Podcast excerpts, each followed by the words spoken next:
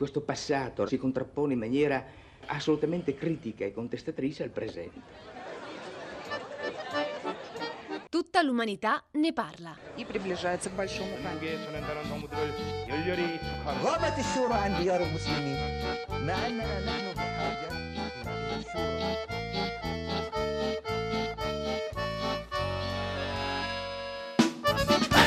Buongiorno, buongiorno, un caro saluto da Edoardo Camurri. E da Pietro del Soldà Edoardo, buongiorno, buongiorno agli ascoltatori, benvenuti. Benvenuti a Tutta l'umanità ne parla, lo ricordo, il talk impossibile di Radio 3, dove a parlare dei grandi temi dell'attualità sono i grandi del passato, no? che si incontrano e che discutono nel nostro, nel nostro talk. Beh, oggi il tema è un tema molto sentito da tutta Italia, da tutta Europa, da tutto il mondo e anche nel nostro piccolo, da noi di Radio 3, lo stiamo raccontando e seguendo eh, molto in questi giorni. Sto parlando della terribile acqua alta che ha sommerso Venezia nella notte tra il 12 e il 13 novembre, un'alluvione che ha messo in ginocchio la città, distrutto negozi e reso ancora più complicata la vita dei veneziani. E così Edoardo, io poi in particolare da veneziano sono particolarmente colpito e tramortito come, come chi è in città da quello che certo. è successo nella notte tra il 12 e il 13. È stata l'acqua alta più grave, qualche centimetro in meno di quella famosa ai noi del 1966, 187 centimetri il livello della marea. Forse in realtà la violenza è stata addirittura peggiore, danni calcolati per un miliardo di euro,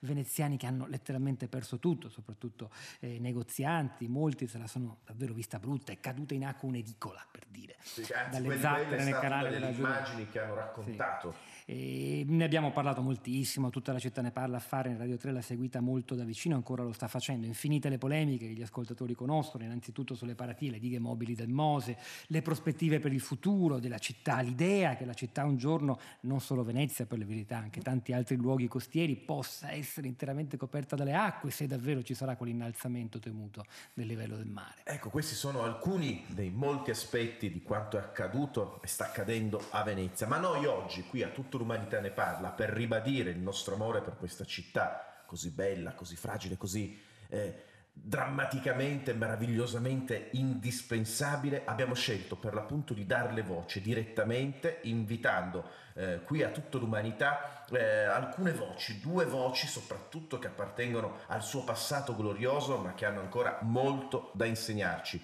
Vengono entrambi dal meraviglioso Settecento, così dall'alba della modernità, un'epoca che poi si è rivelata critica e forse addirittura fatale per Venezia. Sì, Edoardo, presentiamoli subito. Allora, il primo, certamente meno noto, è stato un grande ingegnere idraulico. Non è nato a Venezia, è nato in Val Camonica, ma all'epoca perfino il bresciano era sotto il dominio di terraferma. È contento di essere definito ingegnere quando il titolo di ingegnere forse non era Adesso vediamo, vediamo cosa ne pensa di questa parola. All'epoca, dicevo, appunto, era territorio veneziano, poi si spostò a Venezia. La Serenissima gli diede il ruolo di sovrintendente ai Canari e alla laguna, quello che noi oggi chiamiamo l'ecosistema. Concepì la prima difesa della laguna dal mare, i murazzi.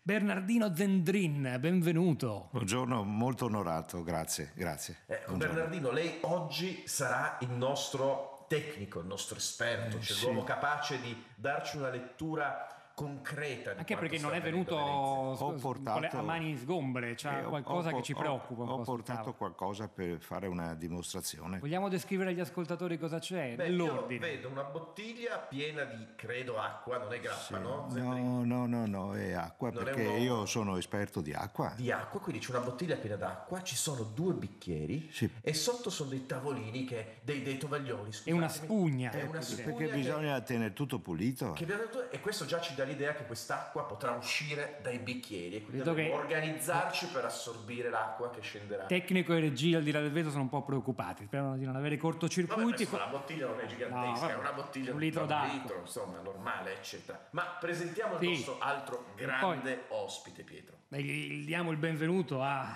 un grande scrittore, autore, eh, no, eh, insomma, l'uomo che ha fatto il teatro, il teatro moderno, l'uomo che ha portato in scena le donne, l'uomo che ha aperto eh, la, la, la, modernità del teatro da Venezia. C'è stato un periodo della mia vita in cui ero follemente innamorato di Mirandolina. Chissà, magari oggi la rievocheremo insieme, autore della Locandiera, della Bottega del Caffè, Signor Todoro Brontolone, innumerevoli, innumerevoli altre commedie. Ah, io di Mirandolina fui innamorato, perdutamente. Oggi è un'occasione per eh. riaccendere quell'amore. Forse, Carlo Goldoni, benvenuto, buongiorno. Buondì fiori, signor del Soldà, Camurri illustrissimo. Maestro, come sta? Eh, dove sto? Come sto? Dove sto soprattutto? Lì sopra, alto sul mio piedistallo, dove mi hanno messo, che vedo, vedo tutto, ho visto quella notte Pantegane darsela a rotta di collo, eh, però lì da Campo San Bortolo ai piedi del ponte di Rialto osservo, guardo, eh, vedo tutto come ho sempre fatto e descrivo la vita, la vita di Venezia e soprattutto dei veneziani, dei foresti, degli abitanti che vengono in questa città, che la rendono operosa, vivace, la rendono unica al mondo.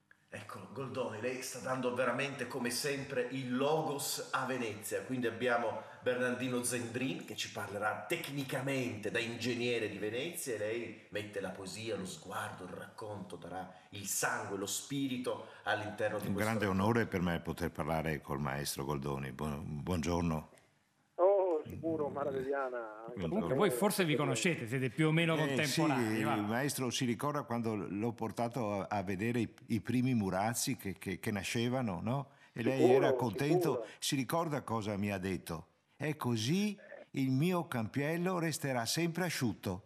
Se lo ricorda? È stato molto per... bello per me, è stato il più grande il complimento che mi abbia fatto chiunque. Che meraviglia. Tra l'altro, Dica Goldoni. Lei ricorda il campiello e secondo me è un punto giusto da cui iniziare per parlare di Venezia, perché il Campiello, lo dovete sapere, eh, signor Soldà, parla proprio di una comunità che si stringe attorno alla propria città. Che meraviglia, fermiamoci qui e poi presentiamo un terzo ospite. Beh, un terzo ospite fondamentale, indispensabile. Veneziano non è, certo. Veneziano non è, lui arriva addirittura da Lubecca. È nato sul mare però. Sul sì. Baltico e quindi anche lui il rapporto col mare, con l'acqua lo conosce molto bene, è lo scrittore che nel Novecento ha raccontato un pezzo di Venezia, un, ha dato un'immagine di Venezia legata un po' alla decadenza, alla dispersione, al dionisismo che abbraccia la morte. Beh, signore e signori, sto parlando di Thomas Mann, l'autore di molte cose, ma anche in questo caso della morte a Venezia. Buongiorno Mann.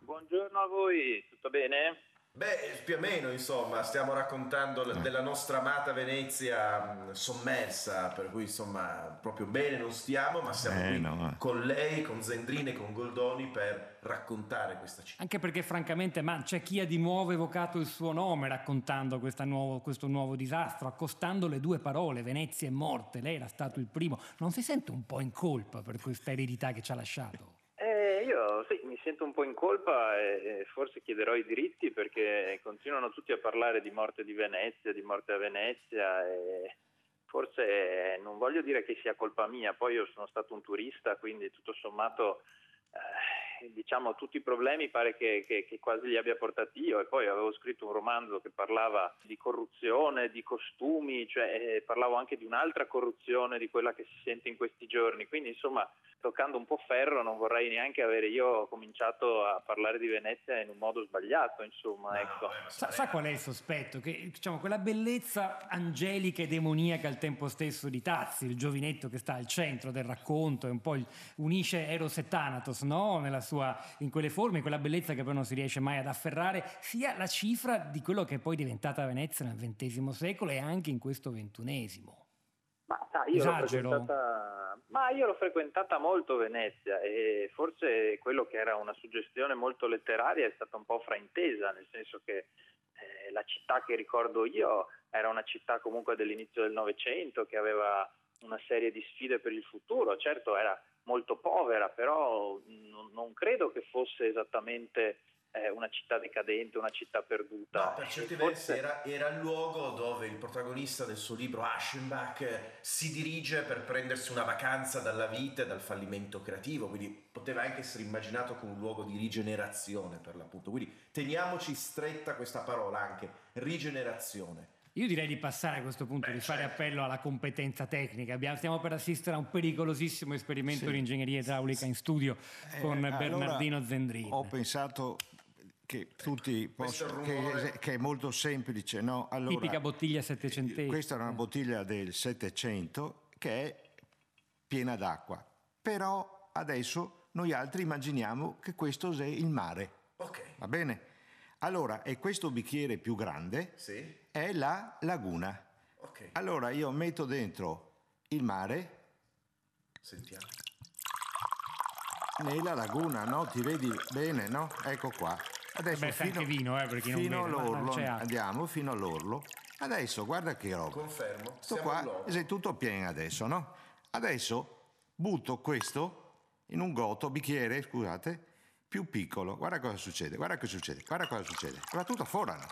Eccolo Beh, qua, certo, ecco qua. eh, Questa è l'acqua alta, perché se ti te metti una roba troppo grande in un contenitore troppo piccolo e non capisci anche i putei che va fuori, no? Se ti, ti butti tonnellate di terra e di cemento in laguna, cosa fa l'acqua? Va suso e ne butta tutti sotto e non capisci tutti quanti, non bisogna essere ingegneri come de mia. È chiarissimo. Eh, certo che sei chiaro. E per questo sta- mica ha fatto fare i murassi, Camurri. Ah, certo. Ti sa quanti anni che avevamo messo a fare i murassi? Ma mi spiega bene, ecco appunto, per capire qual è stata la sua opera, cioè come, come ha ragionato lei per affrontare Questa è stata la mia opera. i Ma- murazzi, come- qual è stato il ragionamento? Qual guarda che mi agito, guarda, aspetta un Non attimo. si agiti. No, perché... Si beva un po' d'acqua. eh, Sì, ecco, Ecco, bravo. Meglio, meglio. guarda. Sì, guarda che, disa- che, guarda che demonio. Zendri. No, aspetta che mi calmo perché quando che si parla di Venezia, Goldoni, no, ti- maestro, lei mi può, mi può capire, no, perché mi salta i nervi. Allora, adesso, guarda, guarda, non voglio parlare di me, non mi piace parlare di me. No, però ci serve Zendrin, io capisco che... Vuoi No, sapere perché cosa dobbiamo ho fatto, paragonare lo ieri all'oggi, Zendrin. Vuoi sapere cosa ho fatto? Sì, per capire- Ho fatto i tre murazzi, ho fatto. Primo, dal Lido agli Alberoni. Secondo, Pelestrina, che si è andata sotto adesso, Certo. ma quando che Geromino andava sotto. Il terzo, Sottomarina. Ho cominciato 24 aprile del 1744 e abbiamo finito nel 1782. Fa 38 anni. Ti sa quanto tempo si è passato? Da 66, Costomose, 53 anni. E noi che ha fatto niente. Noi altri, 38 anni, abbiamo fatto i murazzi che sono ancora là. Che sono ancora là e ancora adesso servono e sono utili per salvare Venezia. Ma se tu fai così, Eh, dopo va tutto fuori. E sta accadendo, lo confermiamo agli ascoltatori. Maestro Goldoni, Carlo Goldoni, perché, eh, cioè, non so, lei sta seguendo, conosce la Venezia del XXI secolo, anche se ha dato voce a quella del Settecento. Secondo lei, perché si è persa quella coscienza, quella capacità anche di gestire la vita, la laguna, quella vivacità? Perché c'è stata questa, che tutti raccontano come una involuzione? Non so se lei sia d'accordo. Qual era la sua Venezia innanzitutto? Ce la racconti in poche battute. Guardi, signor Soldà, io le racconto un aneddoto della mia vita. Si figuri che volevo farmi frate quando ero giovinetto. Si figuri. Io, Era, era- era veramente un grande coup de teatro, insomma, se Goldoni sì. Era la melancolia, ero, ero- ero molto triste perché mi costringevano a studiare giurisprudenza, mio padre addirittura aspirava alla medicina, ma a me interessava il teatro. Bastarono due giorni a Venezia e guarì, guarì immediatamente. Perché ecco quella visione sbagliata che si è formata poi nei secoli dopo, che io ho visto, vedo da lassù, da San Bortolo, eh, di una, di una, una Venezia da cartolina per i morosetti che vengono a farsi il giretto, a qualche eh, dipinto, fotografia, ritratto, queste cose qui moderne.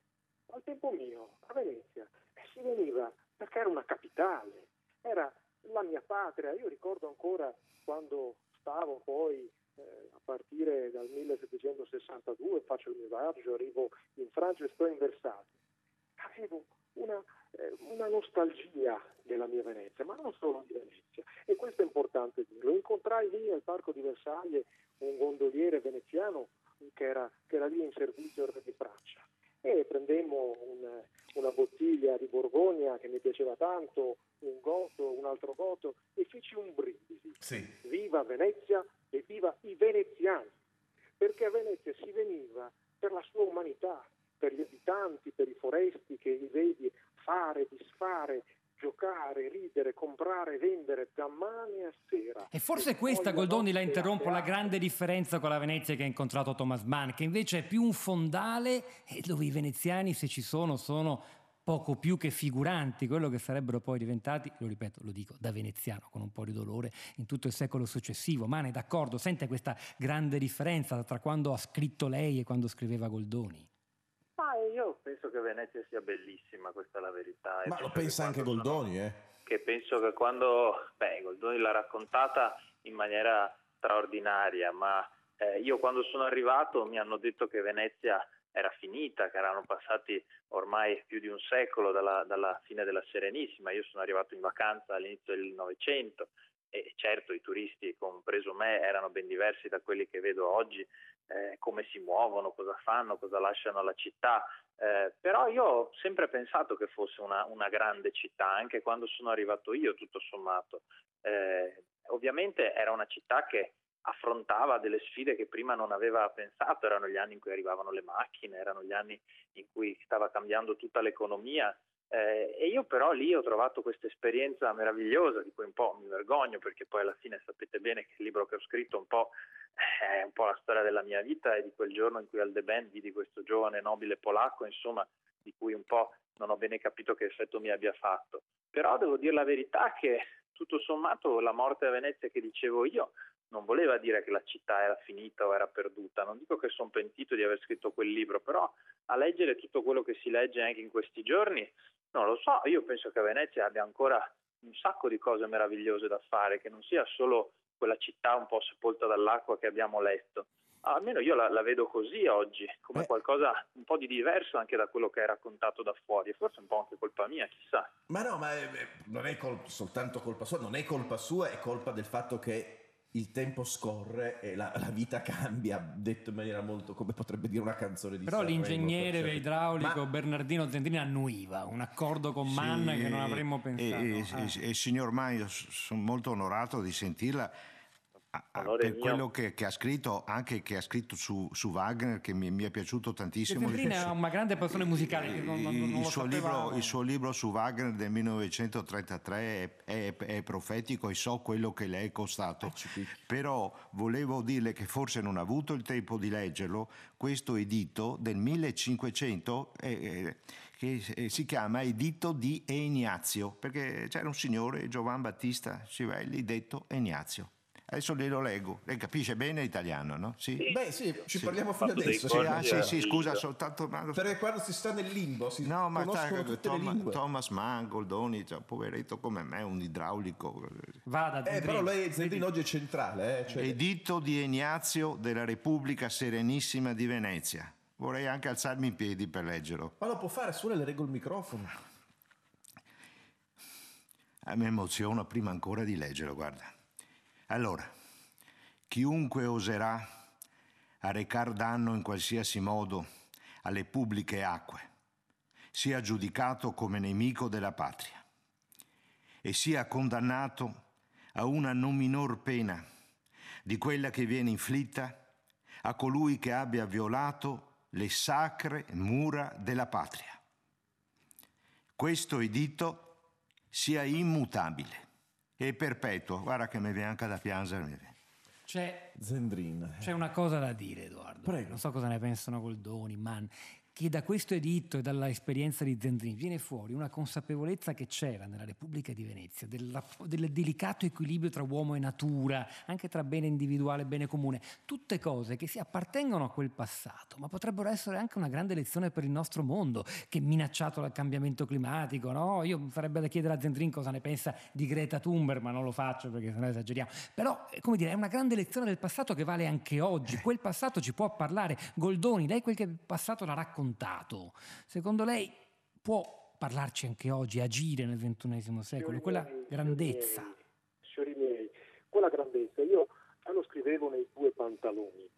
Eh, Nel Settecento era già, dicevano, finita Venezia, era già che si vedeva la fine di quell'espansione economica. Nei due pantaloni, i due pantaloni sono un commerciante veneziano che viene aiutato da un commerciante olandese. Ecco che già all'epoca, io questo lo dicevo in tutte le mie commedie, la presenza di Foresti, una visione europeista allargata, era già indispensabile per prevedere una modernizzazione della città. Ecco, lei Goldoni ha nominato non a caso appunto l'Olanda. Eh, L'Olanda è una grande nazione che sta sotto il livello del mare, che esiste in una perpetua lotta della terra contro il mare, con un sistema di dighe, di chiuse che la rendono eh, possibile l'Olanda stessa. Perché lì ci sono riusciti e noi qui per gestire uno dei luoghi più incredibili del mondo dobbiamo pian- la gestiamo soltanto nel momento in cui la piangiamo e la rimpiangiamo? Io mi stupisco che abbiamo retto l'onda d'urto dei turchi per mare all'attacco degli Asburgo per terra e adesso non riusciamo più a raccapezzarci fra noi. Io torno a dire che dobbiamo partire dai veneziani, quelli che amano la loro città come io quando da Venezia ero distante mille miglia e la rimpiangevo, e da quei veneziani, dai commercianti, bottegai, la lavandaia, il barcaiolo, quella varia umanità popolare che ho sempre descritto, perché sono loro che la fanno vivere e se ne prendono cura. Io lì da Campo San Bortolo le vedo, vedo la farmacia che pulisce, i negozianti che con la sprassa e una scopa buttano fuori l'acqua, ripuliscono, ripartono, la città riparte, i veneziani... Sa che la, la farmacia che vede lei è famosa anche per avere un contatore elettronico che ogni giorno diminuisce il numero degli abitanti, dei residenti, quello forse è un segno un po' più pessimista. Io però, Edoardo, se sei d'accordo, vorrei portare i nostri tre ospiti, i due veneziani e anche l'acquisito per oggi Thomas Mann, a un tema di stringentissima attualità, perché coincidenza vuole che tra pochi giorni, il primo il dicembre, i veneziani siano chiamati a pronunciarsi su un referendum per decidere se Venezia si debba in qualche modo separare dallo storico diciamo così, dominio di terraferma, separare da Mestre in realtà, certo. e diventare un comune autonomo molto più piccolo con molti meno abitanti. Ci si divide tra sì e il no, tra un'immagine di un comune piccolo però come dire più cosciente di sé e uno più grande dove però la maggioranza dell'elettorato vive in terraferma e forse anche lontana dagli interessi veri dei problemi della città. Che cosa voteranno, voterebbero i nostri eh, ospiti, Zendrin, sì eh, o no? Eh, Separazione eh, o no? Il voto è segreto, ma io ho le idee chiare, perché se Venezia si separa, allora o diventa come Monte Carlo, paradiso fiscale e, tu ti fa quello che ti vuoi, oppure è amore in due anni, se si separa. Ma, caro maestro Goldoni, e se ricorda quanti che eravamo, noi altri? 300.000? Ecco, adesso quanti siamo qua in Laguna? 51 e ogni giorno va de manco. Allora dico, se tu fai un comune di 50.000 abitanti, sei già morto prima ancora di votare. Questa è la mia opinione. Goldoni? Io vi dirò una cosa sempre del carattere dell'indole dei veneziani perché lascio parlare loro nelle mie commedie. Nella Casa Nova L'apertura, atto primo, scena prima, dico una cosa che continua ad accadere fra i veneziani che non riescono a mettersi d'accordo e a trovare più la strada giusta. E quindi si vedeva già allora. E faccio dire a degli operai che non vengono pagati dal parole, chi che dice una cosa, chi che ne dice un'altra, ancora se fa e domani se desfa, o che domando bezzi e il strepita, il cria e il pesta e per terra. Il problema è che qui non ci si sa mettere d'accordo. Io ribadisco che questa città deve tornare ad essere capitale. Perfetto. Senta, Thomas Mann, non le chiediamo una sua opinione sul referendum, ovviamente, lei è un cittadino tedesco, ma lei però nel corso della sua vita, nel momento del suo esilio negli Stati Uniti, si è rivolto molte volte con dei radioappelli al popolo tedesco invitandoli alla ribellione contro Hitler. In questo caso, se lei dovesse scrivere uno dei suoi famosi discorsi rivolgendosi ai veneziani, ci potrebbe dire come lo inizierebbe? Cosa direbbe per prima cosa ai veneziani? Ma io credo che quello che, quello che dicevate prima è, è, è, vero, a me piange un po' il cuore perché se vi ricordate la mia vita, l'esilio, cioè io la morte a Venezia l'ho scritta poco prima della prima guerra e non c'è bastata perché ne abbiamo fatta un'altra. E io sono morto poco dopo che la seconda era finita e che sembrava che tutto finalmente fosse un po' di speranza per tutti i nostri popoli. Adesso a, a guardarvi che cercate di dividervi su tutto. Cioè, com'è possibile che si buttino via tutti quei soldi per il Mose? Com'è possibile che non si reagisca con tutto quello che avete visto? Non è che ve lo state dimenticando, è questo che mi preoccupa un po', perché insomma, grandi problemi si devono affrontare insieme. Eh, io cosa posso scrivere ai veneziani? Che siano orgogliosi di essere veneziani, che si imparino a, a essere un popolo, come diceva il collega Goldoni e che tutto sommato, voglio dire, anche noi italiani abbiamo ogni tanto un po' di orgoglio. Mi piace questo noi italiani detto da Thomas Mann. Beh, eh, sì, perché quando scrivo, quando scrivo, gli appelli mi devo immedesimare. Ma anche perché Thomas Mann abbandonò le sue posizioni profondamente tedesche per abbracciare una specie di universalismo Ma democratico liberale. Per cui, ma intanto volevo... Aggi- sì, prego Mann, prego. Sì, siamo tutti sulla stessa barca eh, che non deve affondare. E anche io sono un berlinese, gridato da Kennedy. Bina in Berlino, il problema è che sta crescendo l'acqua sul tavolo perché l'esperimento idraulico degli ingegneri sì. settecentesco Bernardino Zendrini. Per fortuna sono in Germania. Sarà, esatto, si sta salvando, all'asciutto, all'asciutto. E, Zendrin, ma eh, l'ultima domanda, l'ultima, l'ultima sì. domanda fondamentale. Se lei oggi fosse richiamato a Venezia e occuparsi di Venezia dal punto di vista ingegneristico? Ah, subito.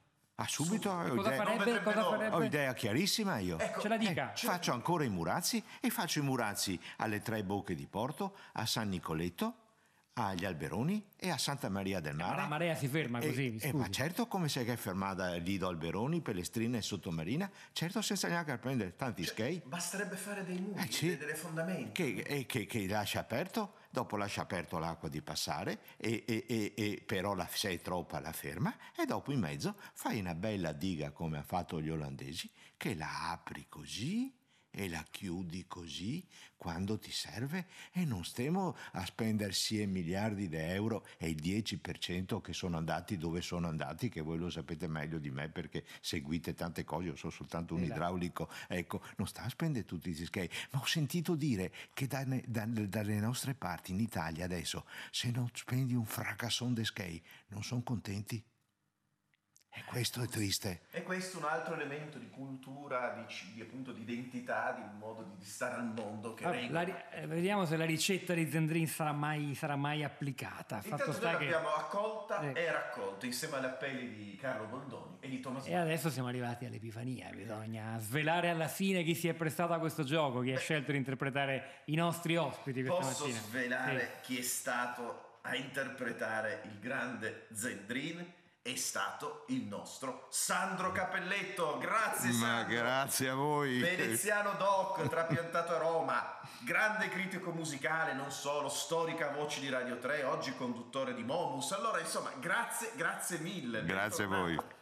Poi ti devi portare l'acqua a casa, forse ce la beviamo. È acqua. Sì, sì, sì, no, adesso tiro fuori il fiaschetto di bianco. No. Bologna, Bologna, allora, salutiamo gli altri. A fare il Thomas Mann un po' pentito, sì. forse rispetto all'idea di una certa decadenza che si è diffusa insieme alla sua morte a Venezia, è stato lo scrittore veneziano Giovanni Montanaro. Ricordo tra i suoi libri, oltre che Tutti i colori del mondo, l'ultimo romanzo uscito per Feltrinelli, tutto ambientato, tutto quasi, insomma, ambientato a Venezia in laguna, le ultime lezioni. Montanaro Gennaro, com'è andata? Ma la prossima volta vi farò un accento tedesco, ma questa volta ve l'ho risparmiato questo, perché questo sembrava un po' macchiettistico. La no? prossima volta ci farà l'accento svedese.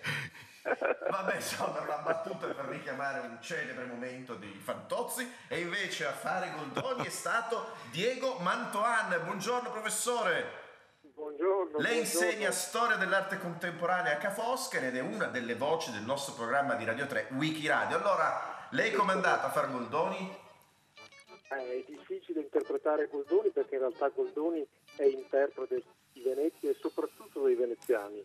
E ha sempre amato follemente la città, ma soprattutto il suo popolo, la sua popolazione. Davvero era convinto che la grande forza di Venezia fossero loro e che senza i veneziani Venezia non sarebbe mai esistita. Viva Venezia e viva, viva le glorie vabbè, del nostro Leone. Bravo. Finiamo qui. Edoardo Camurri, Michele De Mieri, Elisabetta Parisi vi salutano. Noi torniamo sabato prossimo alle 10.15. Tutta l'umanità ne parla, grazie. Tutta l'umanità ne parla. Di Edoardo Camurri e Michele De Mieri. Con Pietro del Soldà. Regia di Elisabetta Parisi.